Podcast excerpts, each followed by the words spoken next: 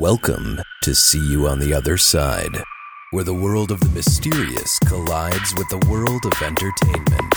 A discussion of art, music, movies, spirituality, the weird, and self discovery.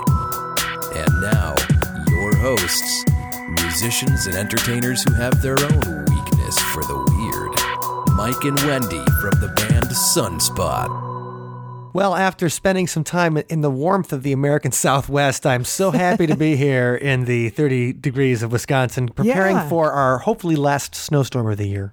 Welcome back, Mike. And Thank you. officially now, I can congratulate you in the present tense Oh, because that's you right. finished another marathon, your Thank you. fifth one. Yes, yes, ma'am. So you, you can count them all on one hand still, but not by not by much. That's right. It was it was real fun out in the desert. Awesome. How'd it go? Eh, pretty good. The first couple miles were actually down the side of a mountain in the dark. Oh yeah, did you roll? I should have rolled. Actually, well, they didn't have a lot of lights, so really the whole time you're just hoping you're not going to because there was three thousand people running the full marathon. So the whole time you're hoping not to Wow. trip on somebody and die. Running in the dark is scary. It is, but I was hoping we'd be illuminated by the Phoenix lights. Yeah. And did you see anything interesting in the sky? No, unfortunately, no, No? UFOs. But the uh, the sunset or the sunrise over the mountains and the desert was something spectacular.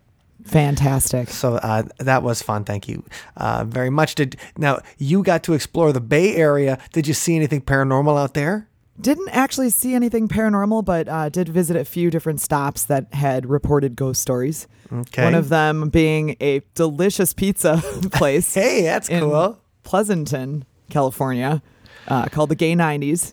And All so that they actually have a plaque outside that talks about the history of the place and also the fact that there's a lady in blue seen in the upper window occasionally. So she's Oh. their ghost. And uh, one of the waiters actually was talking about weird stuff going on there all the time. So it sounds like it's still an active place. We didn't actually witness anything ourselves, but we did have some phenomenal pizza there. I highly recommend it if you're in the area. Fantastic. The Gay And 90s. you'll see the lady. in Pleasanton, California. Yeah, yeah. All right, cool. Check it out. Uh, well, that sounds like fun. You know what else is fun, Wendy? Ah, what else is fun, Mike? Talking to Nick Redfern. Oh gosh, yes. it's great. Yeah, we're super. He has so many things to talk about too. He does. love. Like it says, like Nick's written over forty books, but I I kind of think it's over four hundred at this point. It's amazing. Like yeah, the, I mean his his uh, width and breadth of paranormal knowledge is something spectacular, and I'm excited that he brings that width and breadth of knowledge to bear on the Slender Man. Yes. I mean, that's something that we've talked about uh, on the show sporadically before. Um, I'm actually in Nick's book. All right. Congratulations. Yes, we, we talk a little bit about different stories in Waukesha. Talk about some of the the weirdness that's happened in Waukesha in the past.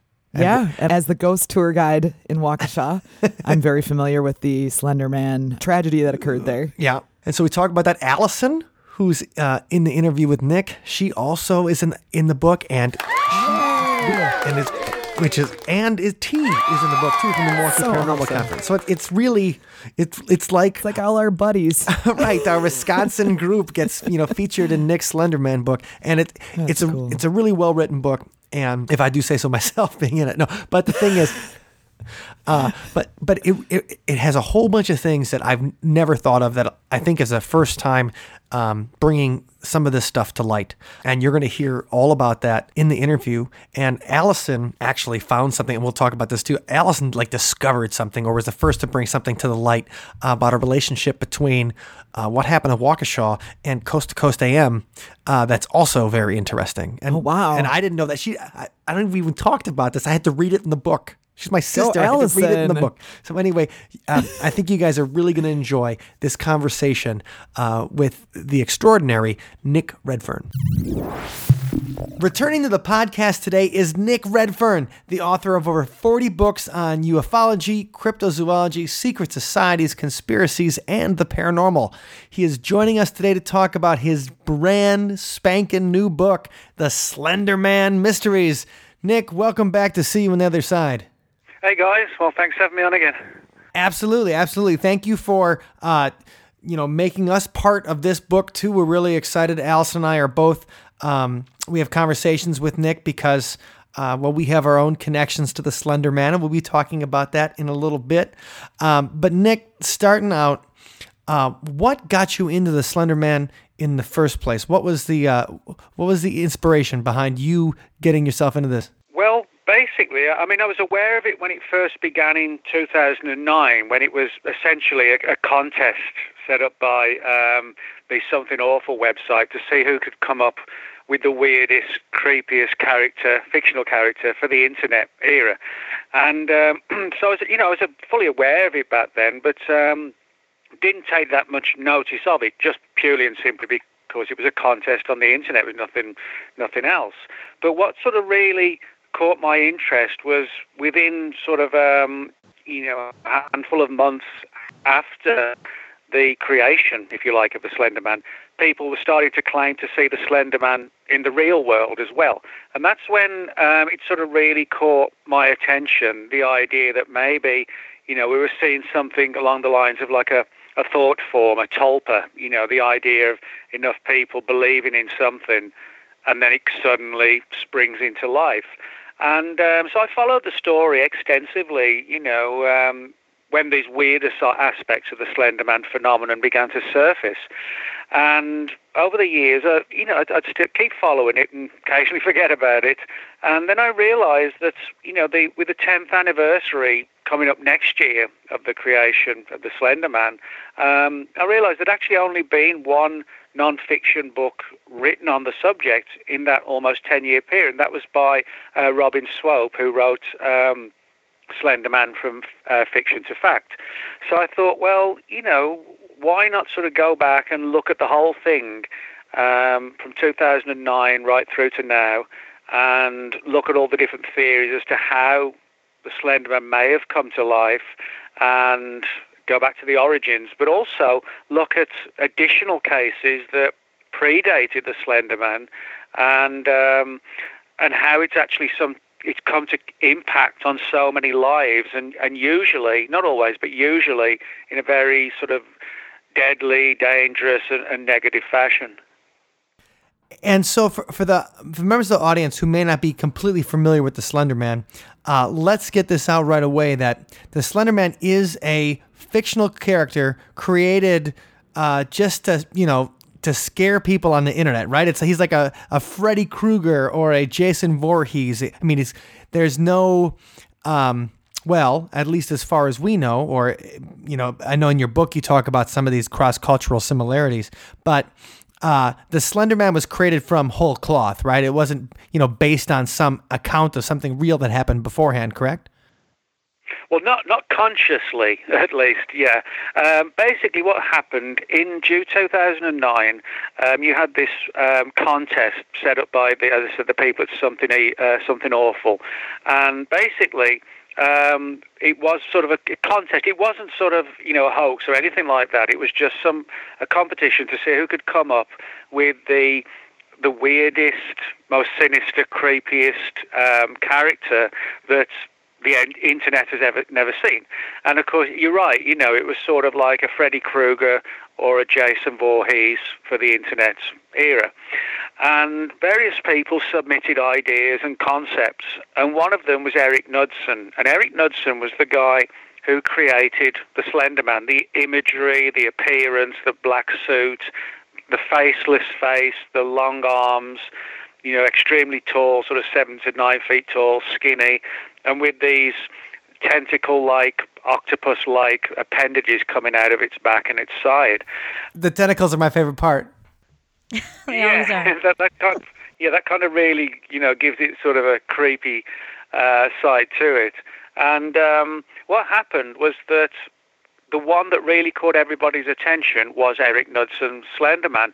And what he did was to also upload a couple of um, Photoshop pictures which showed the Slenderman in the in the presence of groups of children, which sort of almost immediately instilled the idea that the you know, the, the Slender Man uh, was like a dangerous figure to um, to children, and from there you had um, other people sort of very very quickly got into all this, and um, and it became it became almost like a meme, if you like, and um, but in no time at all, literally, other people were uh, creating their own stories and backstories concerning the Slender Man, posting them online, and forums in the name of the Slender Man were set up, and um, chat rooms, blogs, and it really became a phenomenon. Not in you know years or months, but literally weeks.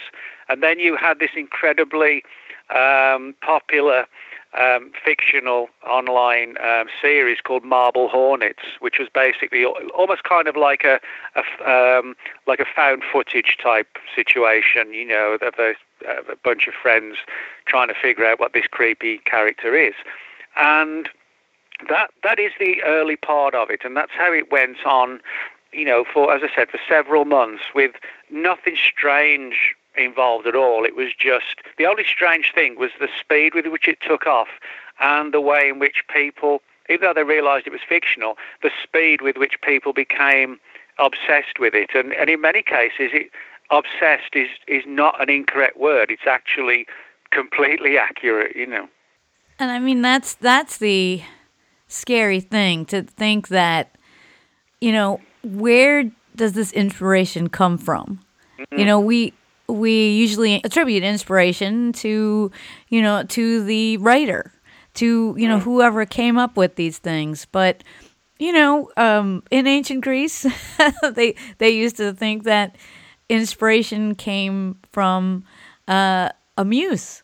And mm-hmm. so, what do you what do you think, Nick, about the the possible uh, paranormal origins of you know something that that really captivated people so deeply and so suddenly? Well, yeah, I mean that that's a good question, Allison. I'll, I'll tell you for why. Because there is sort of a a school of thought, if you like, that um, that doesn't think that uh, Eric Knudsen actually created it himself. Now, by that, I don't mean the story is false as to how it was created. The theory is that Eric Knudsen may subconsciously have tapped into some kind of earlier archetype unknowingly and brought it forward for the modern era. Now, I'll explain what I mean by that. When when Eric Knudsen created the Slender Man, um, it didn't just some sort of come from his imagination as such. He was in, by his own admission, he was inspired by um, things like the um, well, actually a number of different things. One of them uh, was a, a, creepy creature that existed or was reported in the 1940s in the little town of Mattoon, Illinois, a character known as the Mad Gasser of Mattoon, which a lot of uh, your listeners may not have heard of.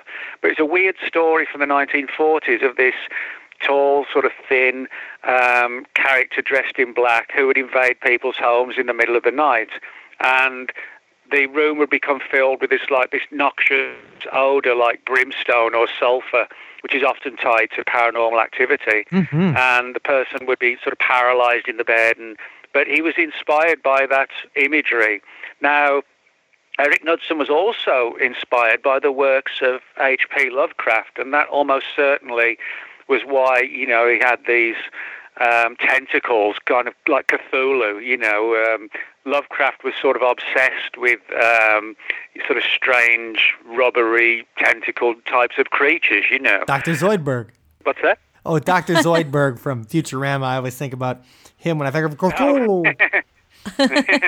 yeah, and um, but one of the interesting theories about um, Lovecraft is, you know, his his writings and these descriptions of these strange creatures and monsters and these ancient ruined cities and things like this. A, a number of people who followed the Lovecraft stories, if you like, believe that Lovecraft himself didn't actually, like Knudsen possibly, didn't actually create the stories themselves. What they believe is that Lovecraft, when he was went to sleep at night, um, he would sort of astrally plane, you know, into other realms and dimensions. In other words, the, the ancient cities that he thought he was seeing in his dreams, and the same with these street creatures, he may actually have tapped into brief glimpses of other forms of reality, multi dimensions, things like that. And so the theory is that in the same way that Lovecraft thought he was creating things like Cthulhu and various other creatures and um, and also, you know, these ancient ruined cities and things like this, that he may actually have had a glimpse into another reality. And possibly that could have been the case also with Eric Knudsen, that by his own admission, you know, he was inspired by Lovecraft. And if Lovecraft was inspired by um, things in other realms of existence, then who knows where you know reality and image imagination begin and end and where they start to cross and what i love about that right there is that it kind of ties into the whole thing when they printed up versions of the necronomicon like in the late mm-hmm. 1960s and they would put it in like bookstores and you just had this printed version of the necronomicon and there'd be nothing about how it was fiction in the book and people yeah. would sit there and they'd go like, "Oh my god, I read about this book in this H.P. Lovecraft story, and there really is a Necronomicon." And of course, when they sell evil books, you know they're going to sell them at, at, the, at the mall, at the mall in Peoria, Illinois, obviously, because that's ne- not not too far away from where the Mad Gasser happens. Um, right. But no, but but that's you know I love that it, it all kind of um, even the fiction you know, it's like, well, what if it wasn't fiction? and that kind of even ties into when I was making that Freddy Krueger comment before. In 1994, Wes Craven made a movie called New Nightmare, and that he kind of he re uh, did Freddy Krueger into the real world. That he had dipped into that kind of cosmic knowledge or whatever when he was dreaming or trying to create the character, and then that meant that the character was able to come into the real world. And so I think that that kind of idea that H.P. Lovecraft could have been dipping into something um, much more real um, than anything we realize. Uh, well, that's the kind of stuff that is why I need to wear diapers to bed. well, that was one reason. Say that on, say that on live radio. uh, yeah, but um, I want to interject here too that so did H.P. Lovecraft was he tormented by these visions or you know oh, yeah. what Yeah, I mean uh, tell us a little bit more about that cuz that that's fascinating to me. You know, the idea that you know maybe there's something real there or maybe there's you know you're just uh, mm. you know such uh, an incredible writer that you have um, this this pure you know imagination that you know hmm. becomes real to you uh, yeah speak a little bit about about hp uh, lovecraft's experiences well, yeah, I mean that's a good um, question, observation, because um, you know most people have sort of heard of Cthulhu and Yog Sothoth, the, the more sort of well-known creatures that Lovecraft created and um, inspired other people to write about them as well.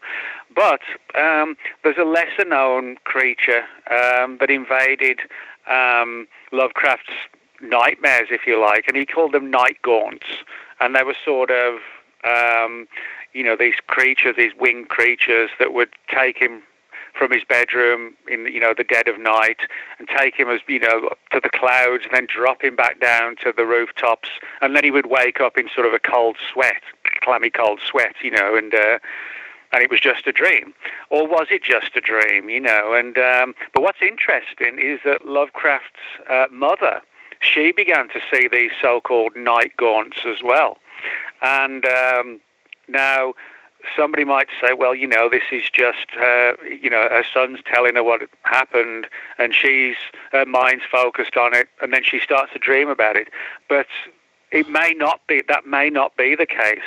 You know, it could well be the case that something that impacted on Lovecraft, these sort of hideous flying uh, night gaunts, could actually then turn the tables on his mother as well.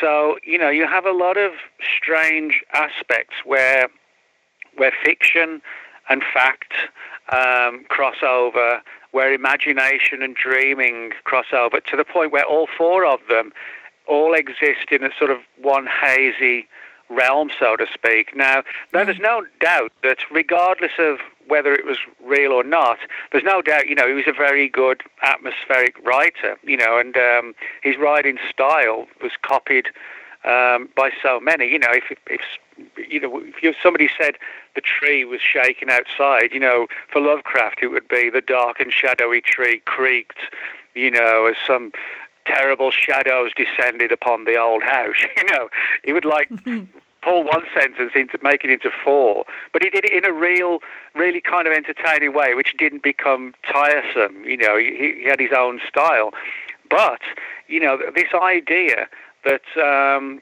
when we dream, we're not actually just dreaming. I mean, sometimes a dream is just a dream because sometimes you dream about things that happen in the day.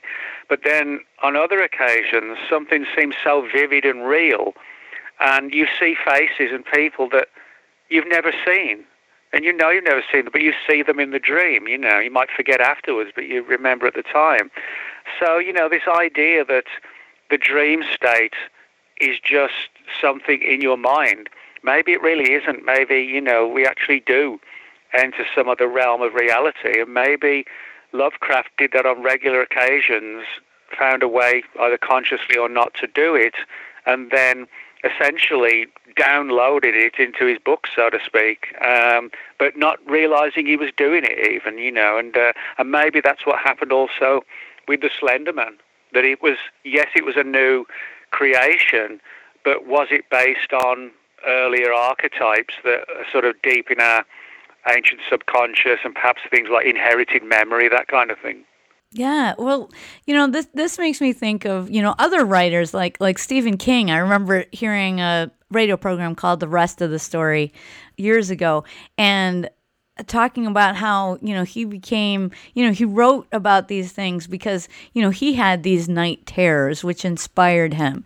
And then um, i teach at a, a, native american school and just last week we had um, joseph bruchac who is a abenaki uh, storyteller and writer uh, and has you know quite a number of books out. And he was talking about a book that he wrote called skeleton man which is about a, a, cannibal creature similar to the woodland tribes uh, idea of something called the wendigo which was you know a, a man driven mad by hunger during you know the winter when there's nothing to eat you know so much so that he eats his family and then goes roaming about the the woods um, looking for other victims. And you know was a man, but then becomes a monster, a skeletal beast, you know, that is so very thin that it is just a skeleton.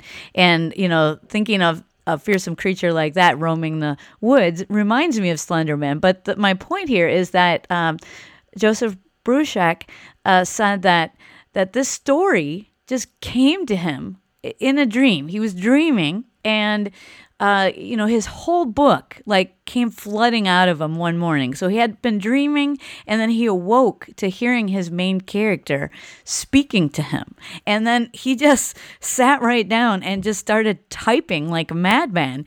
And uh, then, you know, his wife was coming in and then she came in and she said, you know, hey, hey, Joseph, you know, uh, and then he's like, oh, well, I, I don't need breakfast. And she's like, breakfast? I was coming to get you for dinner. So he had been sitting there for hours and hours, and it just all came to him in one fell swoop through a dream. So wow. it's curious to me to think about, you know, what what kind of life forms we might have out there um, in in what we thought was imagination, and how they can reach out to us. yeah, and I think the big the big issue, of course, is most people don't realize that. You know, they assume a bad dream or a weird dream was just simply that and nothing else. But uh, you know, it may not be. I mean, if you look back at the ancients, I mean, you know, um, they put a lot of stock in dreams that they, you know, that, that they meant something, that they were, they weren't just a dream. You know, there was a, a reason or a, or a, you know, a message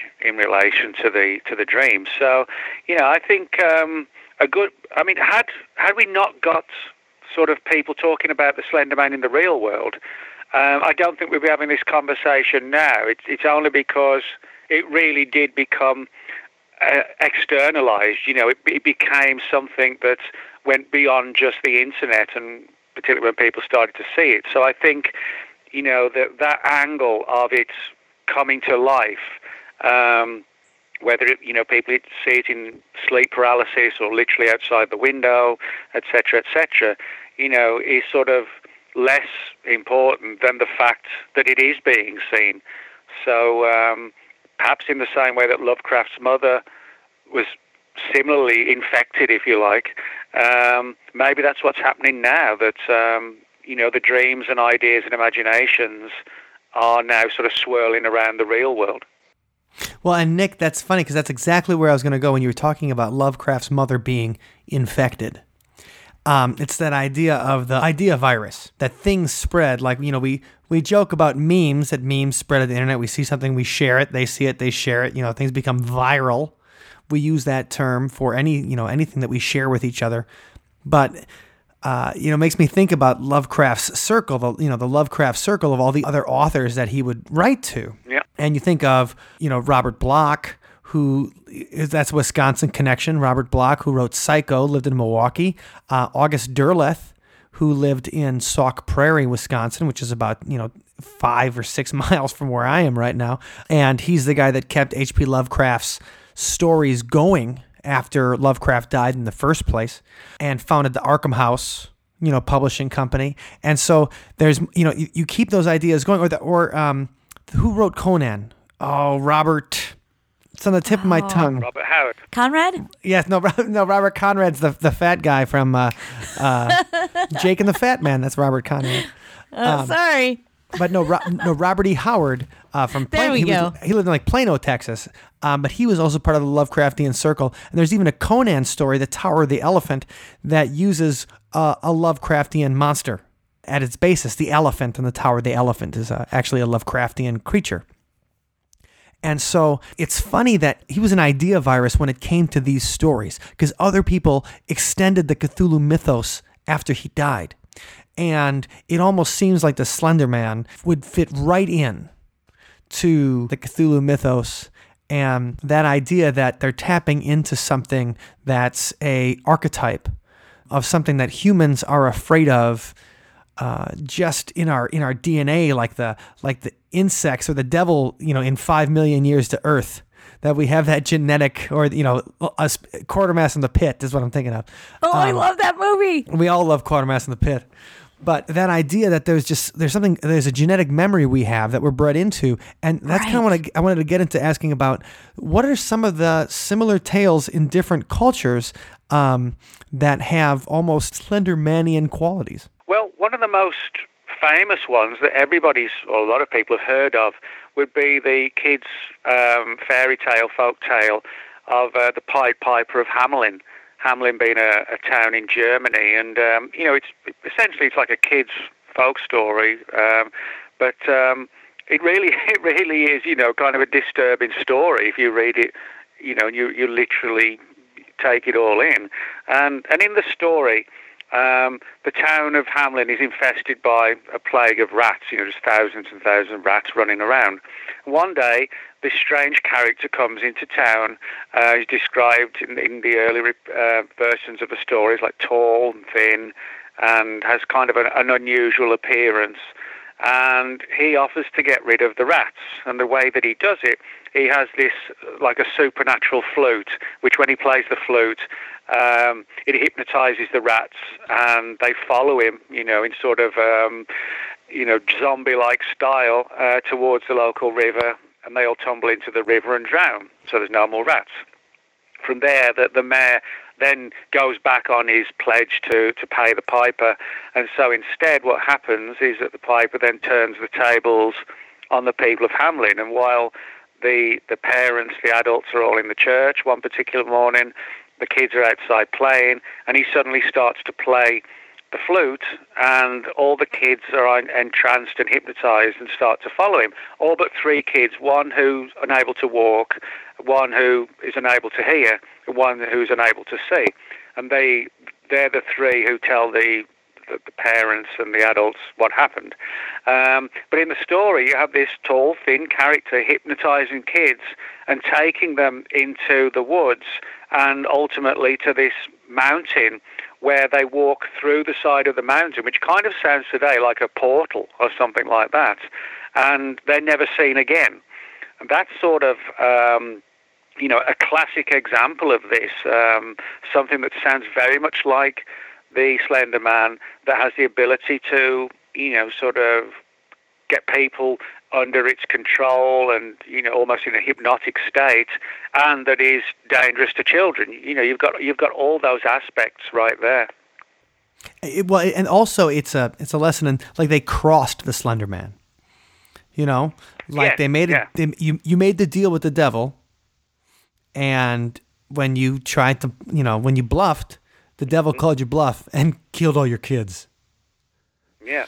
So that's, I mean, the Pied Piper is always such a, you know, you're like, oh, the Pied Piper. You, you always have that story of like, yeah, and he was playing his flute and people were just passing by, and, you know, and the rats were just following him. And we always talk about the first half of the story in like a winsome kind of way, like, oh, see, they're following him like he's some kind of Pied Piper, when really the Pied Piper is like a John Wayne Gacy esque child murderer.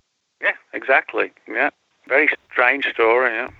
Yeah, it, it is, and so there's there's that in Germany, and they also have uh, der Grossmann, which literally means the big man.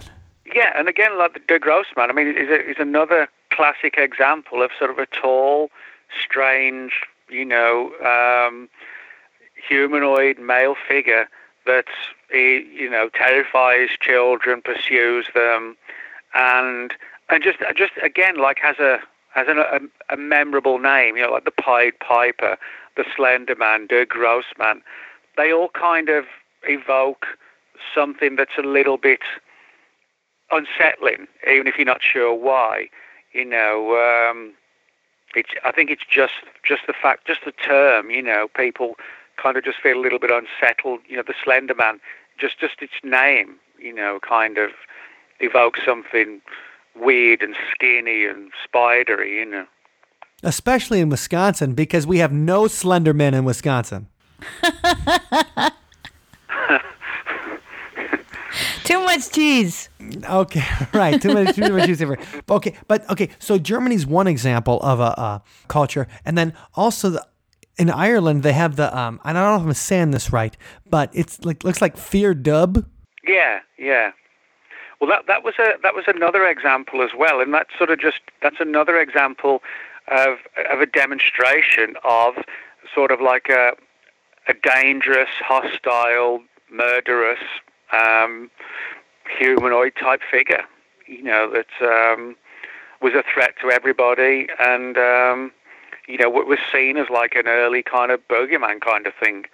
And um, you know you can find these all around the world, really. You know, um, it's not just applicable to one country or one culture. You know, I mean, uh, every you can probably find, you know, in, in every large town, in just about all around the world, you'll find stories of, oh, you know, a haunted bridge where if you cross the bridge and knock on the edge of the bridge or whatever, you know, the old lady will appear for you. There's variations on that. You'll find them in America, England, Russia, everywhere. You know what I mean? And um, but then you have to wonder, well, if those kind of boogeyman type characters like the Grossman, the Pied Piper, and so on, and Fear, Fear Dub, if they appear all around the world, is it like a collective unconscious all connecting, or is it that those early archetypes really were seen at all those places, you know, and um, and became again sort of something that may have started as an urban legend, but then with so many people really believing the old lady is, at the bridge, she suddenly appears, you know, here, there, and everywhere. And that's kind of what I wanted to get to there because we, we, we have the Tulpa part of it. And I want to talk about where people started having real sightings of the Slender Man, this fictional Yeah. character. You know, this, this character who's just made to scare the crap out of you. And it's a fun internet thing uh, that Eric Knudsen comes up with. Or, or does he come up with it really? Uh, or you know, he or he's the Slenderman visits him in a dream with his little tentacles over his brain. But is it because maybe I, I think that uh, we think about the uh, the humanoid, the dressed up, uh, the the face is messed up kind of thing. You know, I immediately think of the gentleman from Buffy the Vampire Slayer, Me too. Oh, yeah. and I think of the silence from Doctor Who, and you know we have these um, and and even the, the the Greys, the alien Greys, who we've been staring at them since Whitley Strieber wrote Communion thirty years ago. We've been looking at them in supermarket lines, but that idea of the the human face that's not quite human, it's missing something to it. If because we're so saturated with those images already that it becomes easier for us to imagine them. And then because it's easier for us to imagine them, it's easier for us to project them. So I kind of wanted to get in. When Yeah. did when did the Slender Man first get seen? Well, the earliest I've got, and um, bear in mind it was sort of created in June 2009. The earliest story that I have is from September 2009. Now, granted, that story came to me since the book has come out. Prior to that, it was sort of um, into 2010. But the earliest one I've got is from 20 uh, for 2009, and this involved uh, a young woman, um, well, young woman now, but a young girl then, um, and she had an experience which was like classic um, sleep paralysis, and this was in the town of Paris, Texas, which is actually not too far from where I live, just a few hours drive. And um, in this case, she she had like classic sleep paralysis, waking up in the middle of the night, seeing this thing in the room which she described as classic Slender Man, a tall, spindly, thin character in a black suit, white shirt, skinny black tie, a completely faceless face, and but but not the tentacles, no tentacles, but everything else.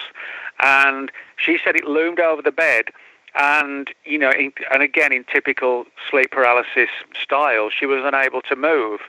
But at the at one point she was able to break the spell of paralysis. Now, unlike a lot of people who, when they break the paralysis, the, the entity, whether it's you know a monster, a demon, a slender man, when you when you break that paralysis, the creature's gone immediately. But in her case, she said she remembered pushing herself back to the further and further to the headboard of the bed and she was what she said I was 100% wide awake and it was still in the room then.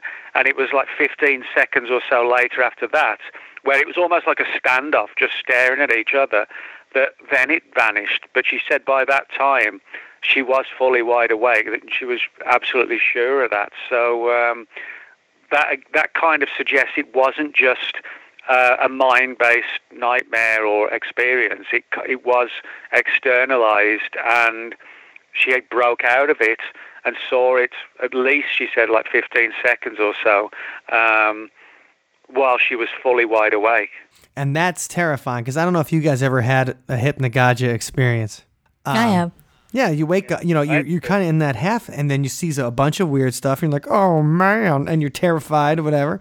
And then, but as soon as you hit awake, it all kind of, Yeah. you know, Yeah. so if you if you know that's going to happen and you expect everything to go poof, yet uh, the Slender Man, and we're all sitting there like, yeah, classic Slender Man, so skinny and terrifying, but like, but the fact is, if you wake up and he's still there, uh, now you've got yourself something different than just a normal hypnagogia experience.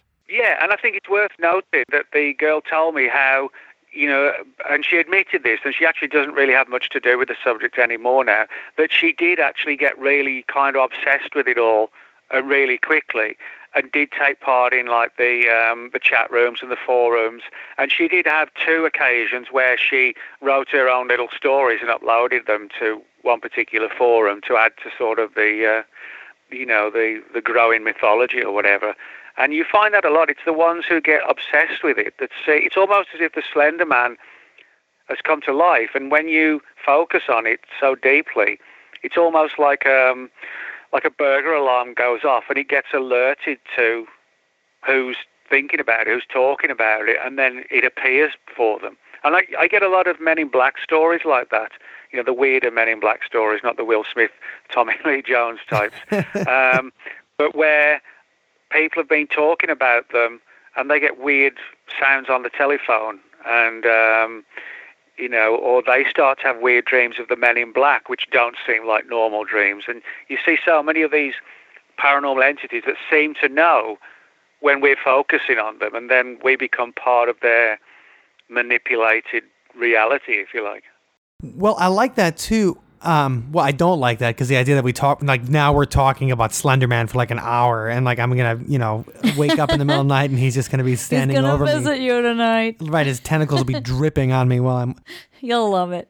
But the thing is, is, is that uh, I mean, that particular idea almost reminds me of uh, Robert Damon Schneck's The Bye Bye Man. Oh, the Bye Bye Man. Yes, I was thinking about that too. Yeah, that's a perfect example. and and not maybe not the you know the cheesy movie, but the uh, which which had some scares, I'll admit. But the, the the original story is that the more you talk about him, the more you think about him, the more you're making Yeah. an antenna for him to come and get you. Yeah, that, that's just irresistible. But my question is, you know, how do we really know the difference between like tulpa or predisposition or uh, delusion? I mean, it seems very murky at this point. Well, I mean, what I would say is I think I don't think it can all the phenomenon can be explained in just one way. I mean, you know, when when I think there's a tendency with our minds, we try and uh, put everything, you know, into one category because it's the simplest way to understand it. But I mean, if you look at the Slender Man, we have Eric Knudsen's creation from his from his own mind, but then we have a possible side aspect to it where maybe part of his imagination was being inspired for something else.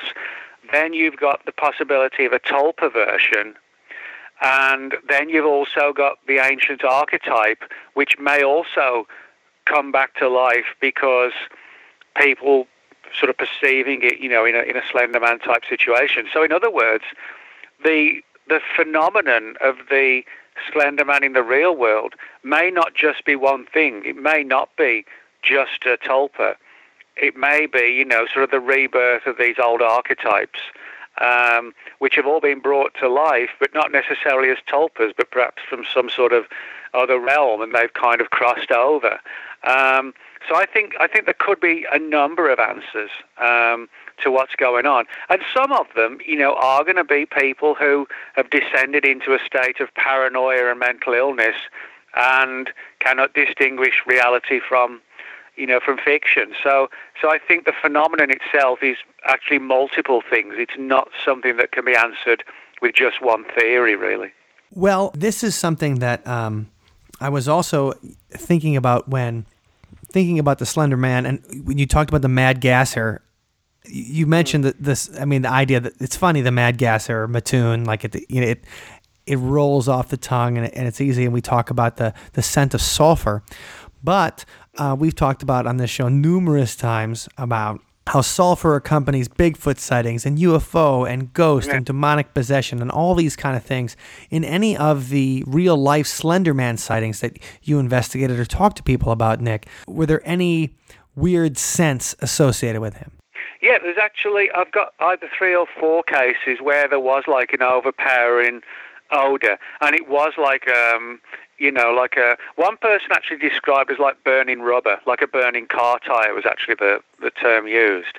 Well, you know, which is a good description. But that sort of burning rubber, sulfur, and one of them described it like the like the like the iron smell of blood, you know, that kind of thing and um, you know, sort of a metallic, you know, sort of sickly kind of odor, but where you can almost taste it as well. So um, you know, you do get those. Um, I, I, certainly, they don't happen in every case, but there are some of them, and enough to suggest that there's a, you know, the odor component is one that's worth, you know, looking into further to see how deep these patterns actually are, you know. So um, yeah, but there's there's several things that I've noticed that often happen in these cases where you know it's come to life. One is the sleep paralysis angle. The other one is the odor. Um, then there's the angle of the person being sure they were wide awake and not, you know, ju- not just in a weird altered state of mind. They really were wide awake. And then, interestingly enough, what I found is that in most of the bedroom encounters, and this this also applies to the girl um, from Paris, Texas. Um, the reports that I've got of the Slender Man with the tentacles, they're all from when the creature's seen in the woods. I actually don't have any. Well, actually, sorry, I have one case of uh, the Slender Man being seen in the bedroom with the tentacles, but in all the others, there aren't any tentacles. And um, if that was just one or two cases, but I've got a lot of cases now, and there's a clear trend that when they're in the bedroom, you don't hardly ever see the tentacles, which is kind of interesting. You know, I mean, why if it was all a bunch of people hoaxing, why would they all kind of make you know point out that little known angle because that doesn't even really pop up in the fictional stories. Um, you know, it's just a little lesser known aspect of the of the real reports that it seems to be different in one location in terms of its appearance to another location. Classic Slender Man always leaves the tentacles outside. yeah, leaving by the door. I like the fact that you're starting to see patterns in the sightings too. That's kind of, I mean, it's exciting in the way that when you start to see trends, we can start to start developing at least some kind of, I don't know theory is a good word, but or at least we're starting to get a little closer to, uh, you know, more of a unified theory of what the Slender Man might be when we start to see patterns. Um, but at the same time, you know, you mentioned the obsession, and that obsession is what led to, um, well, what happened here in Wisconsin and right by Allison and my home turf in Waukesha, Wisconsin in 2014. And that was certainly a deal of some girls, some, some junior high school girls that were absolutely obsessed with this creature that they found on the internet to the point where they, they thought he was real. And I'm sure a lot of people have seen there's a Slenderman documentary on HBO. Uh, it's been in the news constantly. And the girls were just convicted, actually, and sentenced to, you know, multiple decades of years in the uh, the, the state mental hospital. And so, Nick, you finished your book a few months ago, and the sentences for these girls just came out. So, is there anything in particular that you wish you would have added, or analysis, something like that, you wish you would have added to the book because there's been extra Slenderman stuff that has come out since you finished writing it? Well, I mean, fortunately, from the perspective of writing the book, you know, I was able to continue writing the book right through November of last year, you know, and so I got pretty close to the the end of the story. And even at that point, you know, it was clear that the girls, you know, were going to be, you know, uh, out of society for decades. So at least I was able to get the conclusion, even though it wasn't the specifics, you know, of the the location where they'd be and how many specific years they would have. But yeah, I mean, this is this is sort of you know the the kind of the worst aspect of the whole Slenderman phenomenon, the way in which it you know quite quite literally you know destroys lives in terms of um, you know people whether you know whether you whether you go with the paranormal angle or you go with the obsessive descending into you know mental illness angle or you think it's a bit of both it so often ends in tragedy and disaster, and you know, uh, in this case, almost death. Um, and you know, I think there's no doubt that the girls fully believed in the existence of the Slender Man. This was not some sort of conjured up story because they were evil and they wanted just to kill their former friend. It was that was not it at all. They really did believe in this. Now, of course, in a court case where you have judges and a jury and the police submitting evidence and data, you're not going to have a debate on the merits or otherwise of the, the supernatural angle. That's not what the courts are there for. You know, the police were there to determine if, you know, the this was in a case of attempted murder, and from there, you know, were they completely, you know, have their complete faculties in their mind, or you know, should this be treated as a mental illness case, and should they be treated in relation to how somebody with a psychological condition has, you know, in a hospital. So those were the areas that popped out in the um, in the uh, you know the court case and everything else. But we didn't obviously get to see the supernatural aspect in that. But what did happen as sort of um, a byproduct of all this was that suddenly you had thousands, tens of, tens of thousands more people who'd not heard of the Slender Man before because they weren't part of that community, then suddenly thinking, who the hell's the Slender Man? What's this st- headline in the newspaper? You know, girl Right. stab girl in the name of Slender Man. It, ca- it captured people's attention and, um, you know, took the whole thing to another level as well. Well, a, a couple of things there. Um, number one for for you guys, if you're not quite familiar with this, the story we're talking about happened in Waukesha, Wisconsin. Two girls took their friend out to a, a, a public park and they stabbed her repeatedly as a sacrifice to the Slender Man, thinking the Slender Man would take them to up north Wisconsin and they'd be able to live with him in his slender palace. And so obviously the girls had some mental issues. Uh, they were local girls at the junior high that, that did this. And, and a couple of questions, Nick.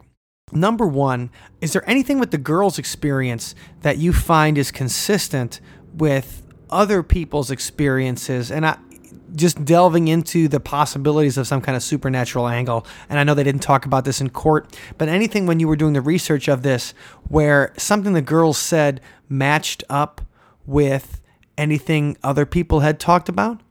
Well, there were a couple of weird things where one of the girls, um, you know, um, and this actually came from the family, you know, she, uh, woke up in the night with these scratches over her body as if something had, you know, attacked her in the middle of the night, things like that.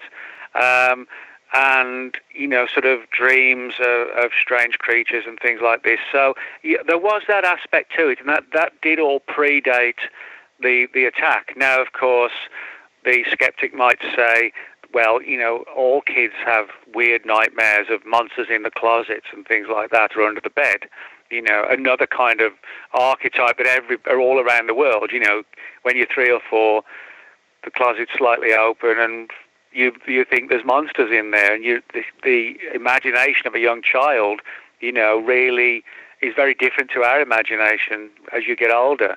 Um, so there were a few things like that, but for the most part, it really came down to two girls having an intense, deep belief in the absolute existence of this creature and that they had to do what they had to do to um, ensure that they would, in their own words, they would become like the Slender Man's proxy. And then they would, they would the plan was after they uh, stabbed their former friend, who fortunately pulled through and has now made a, a full recovery, they were going to head off to the uh, one of the a forest. Well, I was going to say not too far away, but by foot it was a long way. And the plan was to meet the Slender Man in his creepy old mansion deep in the woods. And um, and this wasn't a ploy, you know, for insanity. This was they'd got the whole thing in their minds exactly as to what they were going to do and why they needed to do it. Um, but as I said, there were a couple of weird little things like you know these childhood experiences which with hindsight, you know, we could, I guess, now we could address them further. But like I said, in a court case, that's not even going to be relevant, you know. Right. Now, Nick, you just were speaking of waking up with scratches. And, mm-hmm. you know, we talked previously about this, uh, you know, sickly smell that uh, accompanied some people's uh, Slenderman type experience. Um, did anyone else experience any other physical manifestations like scratches or or other wounds or, or other sensory experiences uh, related to the uh, Slenderman besides you know sight and and smell? Um, not really. I mean, I've not got sort of reports, you know, where somebody's been severely, you know, um, sort of punched or scratched, you know, deep talons or anything like that.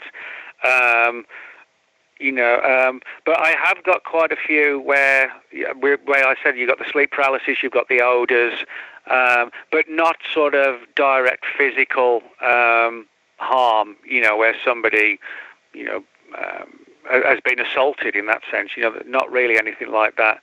No. Um, it seems more it's it's more like a for the most part like a psychological attack. You know, the Slender Man appears and then just looms over you, and you know, arguably just to create a, a strong sense of terror. And of course, that ties in one of the theories, um, you know, the idea of supernatural parasites, like like psychic vampires. That perhaps the whole person of, uh, excuse me, the whole reason for the um, the manifestation is to create in the in the witness or the victim a sense of incredible fear and terror, which then the psychic vampire in the form of the Slender Man then feeds on it. You know, so in other words, maybe the the goal isn't just to terrorize people for the sake of it, but it's to essentially, as I said, get fuel and, and feed itself by by terrorizing people. You know, and that would be kind of. Um, you know, really disturbing if you, you know, these stories of uh, sort of energy-based vampires, uh, psychic vampires, can lit- are literally using us as a food source in a stra- in a very strange way. That's straight out of Twin Peaks. Um, the characters from the Black Lodge, the evil spirits from the Black Lodge, feed on human pain and suffering, which looks like cream corn, like a blackened cream corn, called garmonbozia. And but that's Delicious. the idea. They create the human pain and suffering, and then you see them actually eat the garmonbozia, which is the people's pain and suffering that they created in the first place. Yeah, that kind of ties in, you know, that angle of feeding on us kind of ties in with the thought form tulpa idea as well. You know, enough people believe in something, it comes to life, but then it needs some way to sustain that life. So, you know, all throughout culture, from tulpas, you know, going back thousands of years to the modern era, energy based. Um, like hungry ghosts, uh, vampires, things like that. You know, they're all kind of tied in with bleeding us dry. You know. you know, speaking of the, the attack that happened in 2014 uh, and those girls in Waukesha, I mean, Allison, didn't you talk about this in Nick's book in that there was a coast to coast episode about the Slender Man like the week before? Um, The night actually, it was the night before. right. yeah. So the, no, so but let's get into that because all of a sudden, I mean, remember every time George Noory says like, "Say your website on the show, we're gonna blow your website away. We're gonna turn your website off. It's gonna get so much traffic," and that he was says good. that. But you know, but think about how he says that, and think about millions of people now who might have never heard about the Slender Man before, or think about a lot of the coast to coast listeners, their AM radio listeners and stuff, maybe not plugged into the internet as much as people like us are, and they hear about this for the first time, captures their imagination. Uh, like that goes exactly into what you were just saying, Nick. Yeah, yeah. I mean that that was the reason that, that I mentioned that to Nick because it was so startling to me that uh, you know I'm a a C2C subscriber, so I uh, was listening to it that show the next day. I was just cleaning the kitchen, and then you know I I hear on the news uh, that the Slenderman attack had happened. And you know i had been just listening to the show from the previous night about about um, tulpas. That that was the subject. And uh, they were speculating about uh, how the slender man you know might be coming into reality and might become more evident and you know of affecting people uh, because uh, of its popularity and because you know people started to report seeing it and uh, then you know then I hear about the stabbing so it was it was quite jarring for that And I mean, well, I mean, as you'll remember, Allison, the, the host that night was actually Dave Schrader. That's and, right. Uh, Oh yeah, well, just a couple of weeks. Yeah, just a couple of weeks ago, Dave, who's got his own show, Darkness Radio, he interviewed me about the Slender Man book, and it actually wasn't until he read the book he was telling me when we did the interview that he didn't even realise that the attack had actually taken place um, right after, you know, just hours after the uh, the radio show, and he was kind of amazed and a bit disturbed as well by it all, and um, you know, so it's a, it's impacted on a, a lot of aspects of the Slender Man phenomenon. You know, this idea of talking about the Tulpa aspect of the Slender Man and uh, thousands and thousands of people listening on the show, and then suddenly you can make a case the next day that that Slender Man energy, so to speak, has reached its absolute peak. You know. Well, he should be disturbed by because it's his fault. well, um, but you know what I did think as well is you know the the girls um, who perpetrated the stabbing and and the victim they were having a slumber party that night so Yeah. i mean there's always a possibility that you know that is you know more rooted in our consensual reality that that perhaps they were listening that night uh that's a possibility too Yeah, I've, I've actually wondered about if they were listening to the show. The the only uh, the only thing that well, I won't say makes me think they weren't listening. The only thing I can rationalise it is that you know they were both girls were extensively interviewed and carefully interviewed, partly because of their age, obviously, but had the police sort of covered every aspect of the story, you know, from when the when their former friend came over, what they did, etc. I just would have thought that at some point that would have come up in the interviews. You know what I mean? Yeah, At, that's at one point. point or another. Yeah, but it, but it never did. So, you know, um, it, I mean, we- we may never know. And and now it's not really going to make any difference anyway, unless Yeah. you're sort of unless you're focusing on the, the, the paranormal angle of it all. But um, yeah, it's a it's a very you know at the very least it's a really weird synchronicity. You know. Yeah, I mean, that, not not just a weird synchronicity. Like when we're talking about mass belief bringing something to life, and then having it be, uh, you know, because I know Darkness Dave used to host it on, you know, Saturday nights. Uh, or once a month, he would host on Saturday nights, and I always get excited because he always has good true crime or like good, really enjoyable shows. I mean, that's one of those synchronicities that you could eventually make a court case out of in, in the world of paranormal law but in the in the world of real law, obviously not.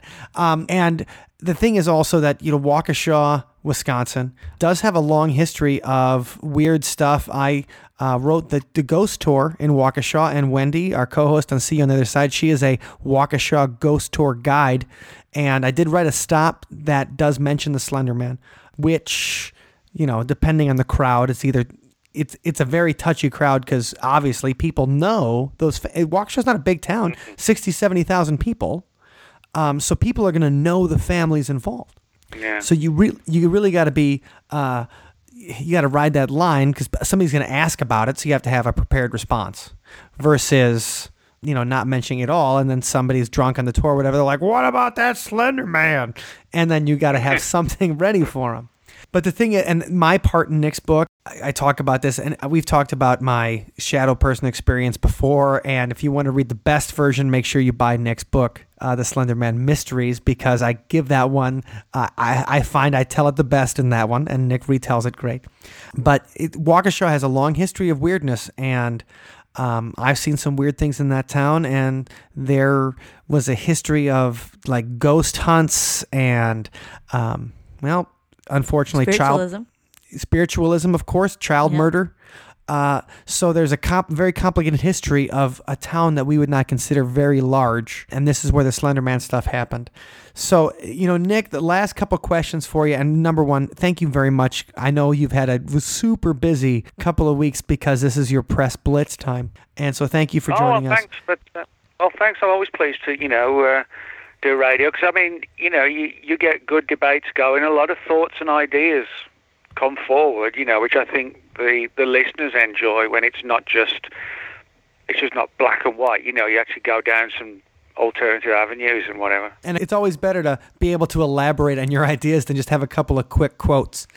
But the thing is, so what do you think? So when you first came to the book and first came to writing, what do you, what aspect about it, of your preconceptions of the Slender Man, do you think changed the most by the time you got to the end? So you started. We always have an idea. We always try to remain obviously as impartial as possible, but everybody comes in with their preconceived notions and their personal prejudices. What did you start with that at the end was different? Um, well, certainly, I think it would be the the obsessive nature and how quickly it develops. I mean, when I saw that you know it had a huge following, I kind of thought initially was going to be along the lines of you know a bunch of kids who you know go crazy over the latest uh, boy band that comes out, you know that kind of thing, and singing on The stage, Slender and Men. getting hysterical. yeah, exactly. And um, so I thought it was going to be more like that, but it was far more like a darker and d- disturbing obsession because what I found, it wasn't just that people were obsessing on the Slender Man, it was like they were almost in their minds sympathetic to it and felt they could relate to it and understand it. You know, it's kind of almost like the you know, sort of the Patty Hearst thing. You know, you get kidnapped, and then you find you're on then you're on the kidnapper's side. You know, and I think it's it was I found that happening more and more, which I didn't realise initially was going on. The fact that people were not just obsessing on it, they were relating to the Slender Man as well. You know, he's he's one of us, or I'm one of his followers, that kind of thing. And um, you know, when it gets down to that kind of um, obsession, then it really does sort of get, you know, really kind of dark. You know, uh, when people do sort of just, wow, you know, this is what I've been waiting for. That that's actually how a lot of kids have reacted to it. I mean, one of the people I interviewed for the book was Olav Phillips, who runs Paranoia magazine, and he was telling me how he brought it up with his son once. You know, have you heard of the Slender Man? And his son went quiet, and finally got him to talk. And basically, in his class at school, all the kids were were into it. They were all obsessed with it in his class. Um, but the really kind of strange thing was, and, and again, sort of dark, disturbing thing, was that they'd all kind of agreed not to say anything to the parents, to the grown-ups, to the old people, you know, and it was their little secret, and the adults were kept out of the loop. And so, you know, you got this undercurrent of who knows how many kids across the planet in similar situations to Olav's son, where they they keep it to themselves and mom and dad don't need to know anything about this. That was one of the things that kind of um, at the end of the story became something that I didn't anticipate at the start of the story. Yeah, that's so frightening. The Pied Piper Slenderman Stockholm syndrome. Yeah, Yeah. exactly. And I mean, when when you think of like the boogeyman, for example, it's like when when Mike and I were coming up, we weren't like looking into the closet going, "Hey, can I join up?" Hell You yeah, know, we were boogeyman. just Yeah. we were like, you know, we want to get the hell out of there. We don't want to have Yeah. anything to do with the boogeyman. Right. We wanted to be the Ghostbusters. We didn't want to be Gozer. Yeah. so right. You know, we wanted to be the Ghostbusters. We we didn't uh you know, we didn't even want to be Slimer. You know, we we didn't want to jump on over to the other side. So, I mean, that's that's really uh kind of a sickening aspect to think of, you know, that kids want to be allied with, you know, some kind of murderous evil spirit.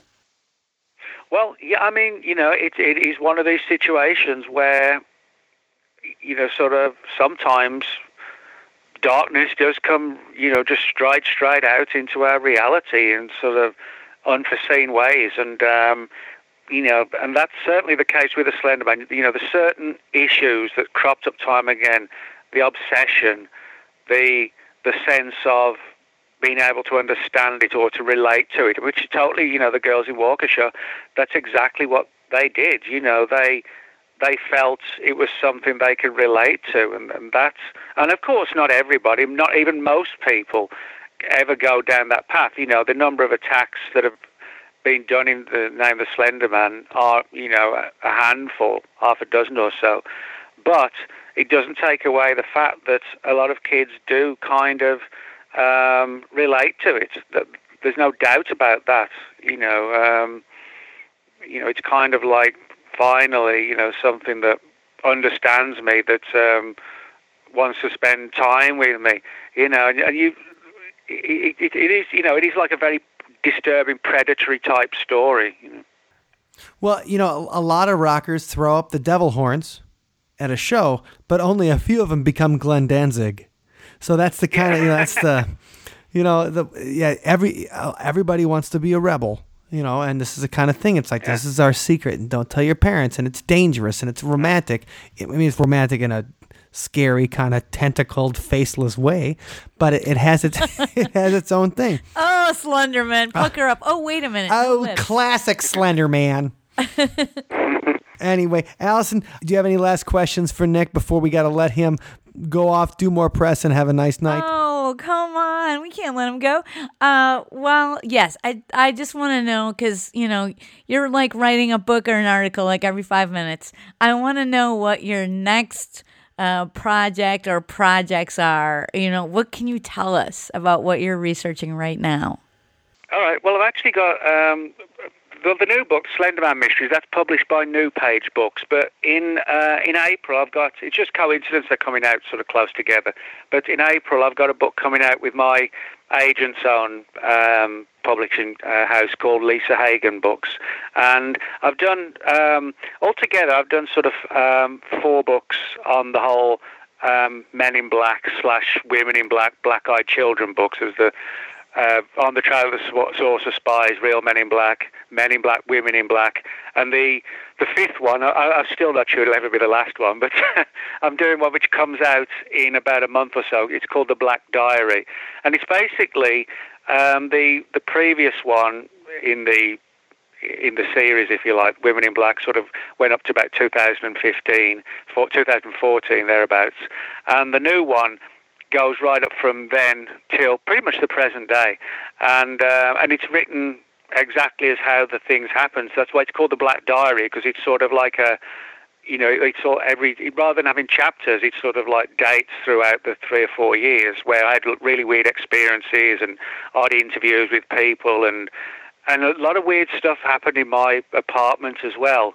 And so that, that's all in there. So it's kind of like a like a dark diary kind of um, book rather than you know it, it is literally kind of written in the style of a diary or a journal. So, hmm. so it's more about um, your your personal experiences as well. It sounds like.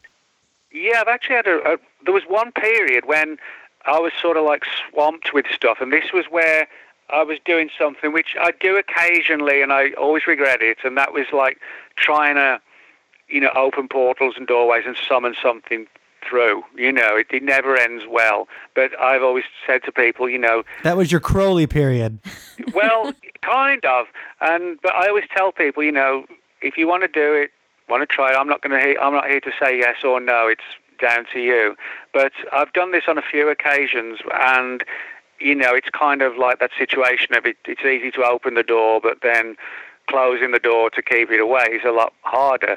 But I had a lot of weird stuff happen. Like um, at the height of doing all this, there was one occasion when I had a sort of a dream about this um, this really weird looking woman in black, sort of you know white skin, like like plastic or Botox, and I, I had like a very very very uh, extremely very brief paralysis, like sleep paralysis, for maybe two or three seconds. But in that period, I heard this sort of female deep voice say, um, "I can help you. Just say yes." And um, mm. and I got this really, you know, cold chill that if I said yes, it would kind of like open doors to whatever. And I also, and I don't know if you've experienced this at all, but I know a few people who have the more I dug into this and you know trying to focus on these things, I started to see like little sort of black shadows at the corner of my eye, like as if you know if you'd seen like a little mouse run across the carpet, you're like, the hell was that? You know, kind right. of that situation. That happened quite a few times, and um, and there was like a negative vibe. You could just mm. like in an atmosphere in the apartment, and I did sort of various cleansing procedures and things like that just to. Um, and, and it actually also impacted on a couple of friends of mine. One a friend of mine, Buffy Clary, uh, who lives over in uh, East Texas, and Buffy had a couple of experiences, which is her real name, by the way. It's not, it's not a nickname from Buffy the Vampire. Her name really is Buffy. I was going to say that's a and, that's a um, great name. She should be yeah, in a band. And uh, but I loaned her a few books that related to all this kind of stuff. You know. Um, rituals and rites and summonings. And I swear I'm telling the truth here. Every time, well, uh, twice when she picked that book up and started to really dig into it, she um, she was involved in two um, electrical storms where she was actually um, struck by lightning. Um, the apartment on one occasion that she was living in, um, it fried um, some of her electrical equipment when she was right in front of it. And then on the other occasion, she was sitting in a hammock in her backyard, and the tree in front of her got struck by lightning. The branch came down, and it was oh, the, the strike was so close that for like three days she felt like ill and weird and just not right. And um, and she she ended up actually having three strikes like that that you know was so close to be dangerous. And um, so that's basically what the book's about. It's sort of how I got into the, you know what happened in the last three years and how all this sort of weirdness happened and how it impacted on friends and colleagues and girlfriends and all sorts of stuff. So. That's the idea virus. That's H.P. Lovecraft sending that letter to August Derleth or whatever, and then August Derleth wakes up in the middle of the night just hearing, I can help you, August. Just say yes.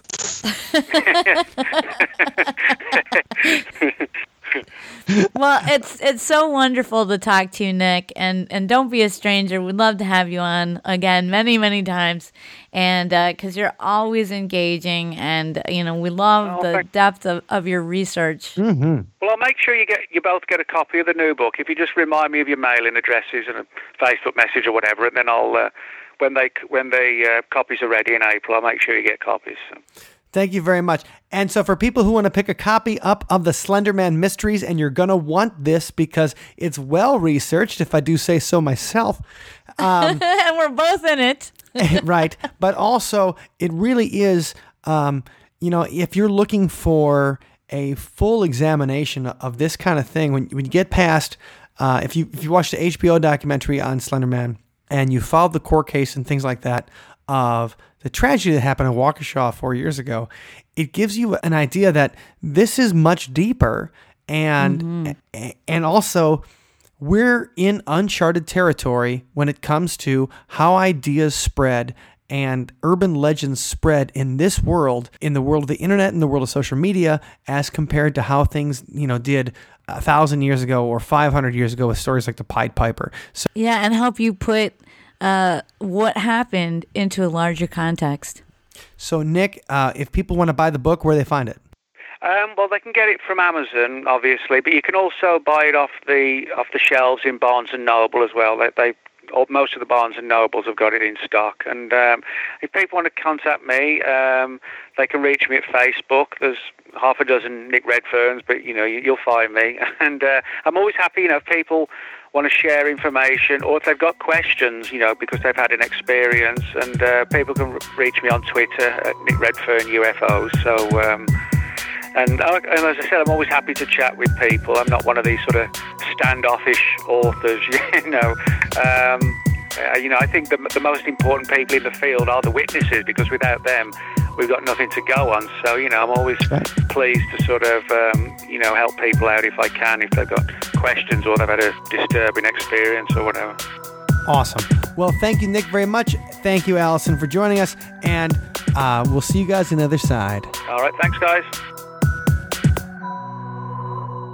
Make sure you guys check out the show notes because you'll be able to pick up a copy of The Slenderman Mysteries, an internet urban legend comes to life by Nick Redfern. Uh, you'll be able to pick up your copy in the show notes. And that's at othersidepodcast.com slash 186. 186 episodes. Wow, that's a lot of episodes.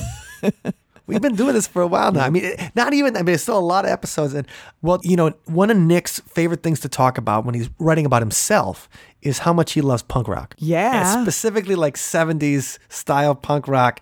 And, awesome. Uh, you know, we saw this band on their last tour, Wendy. Yeah, we did. And it was such a great show. It was. We got to see the Ramones at Lollapalooza in 1996. Uh, and that was in Iowa City or was it? Uh, I think it was Des Moines. No, it was in Des Moines. We went to. No, it was Des Moines. That's right, and we got a w- wicked sunburns. Yes. And sadly enough, uh, just a few weeks ago when I was in Los Angeles, I visited a couple of their graves at the Hollywood Forever Cemetery. Oh, that's right. Johnny and Dee Dee's graves there. That's right. And and Joey's been dead since 2001, so I think the last Ramone left alive is Marky. Oh, and we saw him in Chicago with Andrew WK. yeah, we did see Marky in Chicago.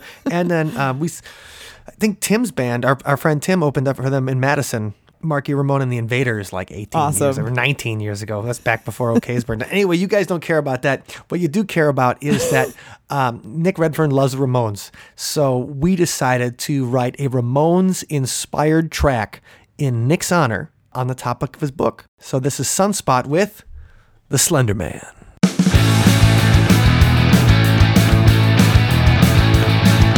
Nine foot tall in a suit and tie. woods too terrify. Oh, oh, oh, the slender man, he'll crawl inside your headspace. It looks like you erased his face from the basement of the internet and made out of belief.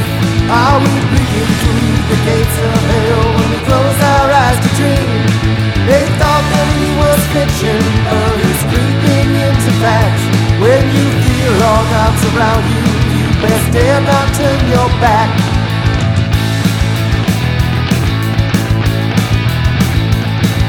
Your nose bleeds and your in dread. Oh, oh, oh, the Slender Man, Pied Piper of the World Wide Web. Oh, oh, oh, the Slender Man. Ooh, those tenors, those high grows. Coming through the Lovecraftian cosmos. From the basement of the internet and made out of belief. Are we peeking through the gates of hell when we close our eyes and dream? They thought that he was fiction, but he's creeping fact. When you feel long arms around you, you best dare not turn your back. Oh, oh, oh, the Slender Man. Oh, oh, oh, the Slender Man. Oh, oh, oh, the Slender Man. Beware the Slender Man. Oh, oh, oh, the Slender Man. Oh, oh, oh, the Slender Man. Oh, oh, oh, the Slender Man. Beware the Slender Man.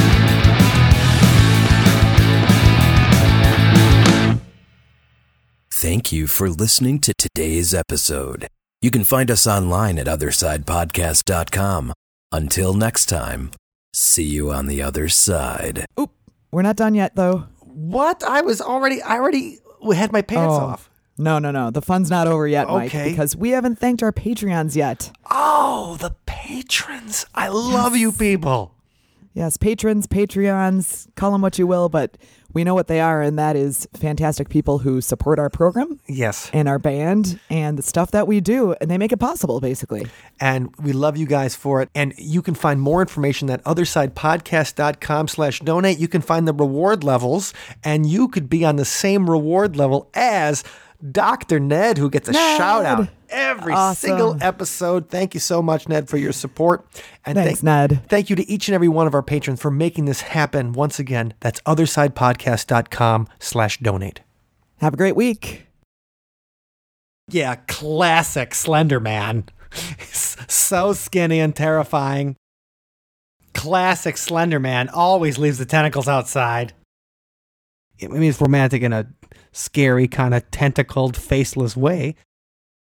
I can help you, August. Just say yes.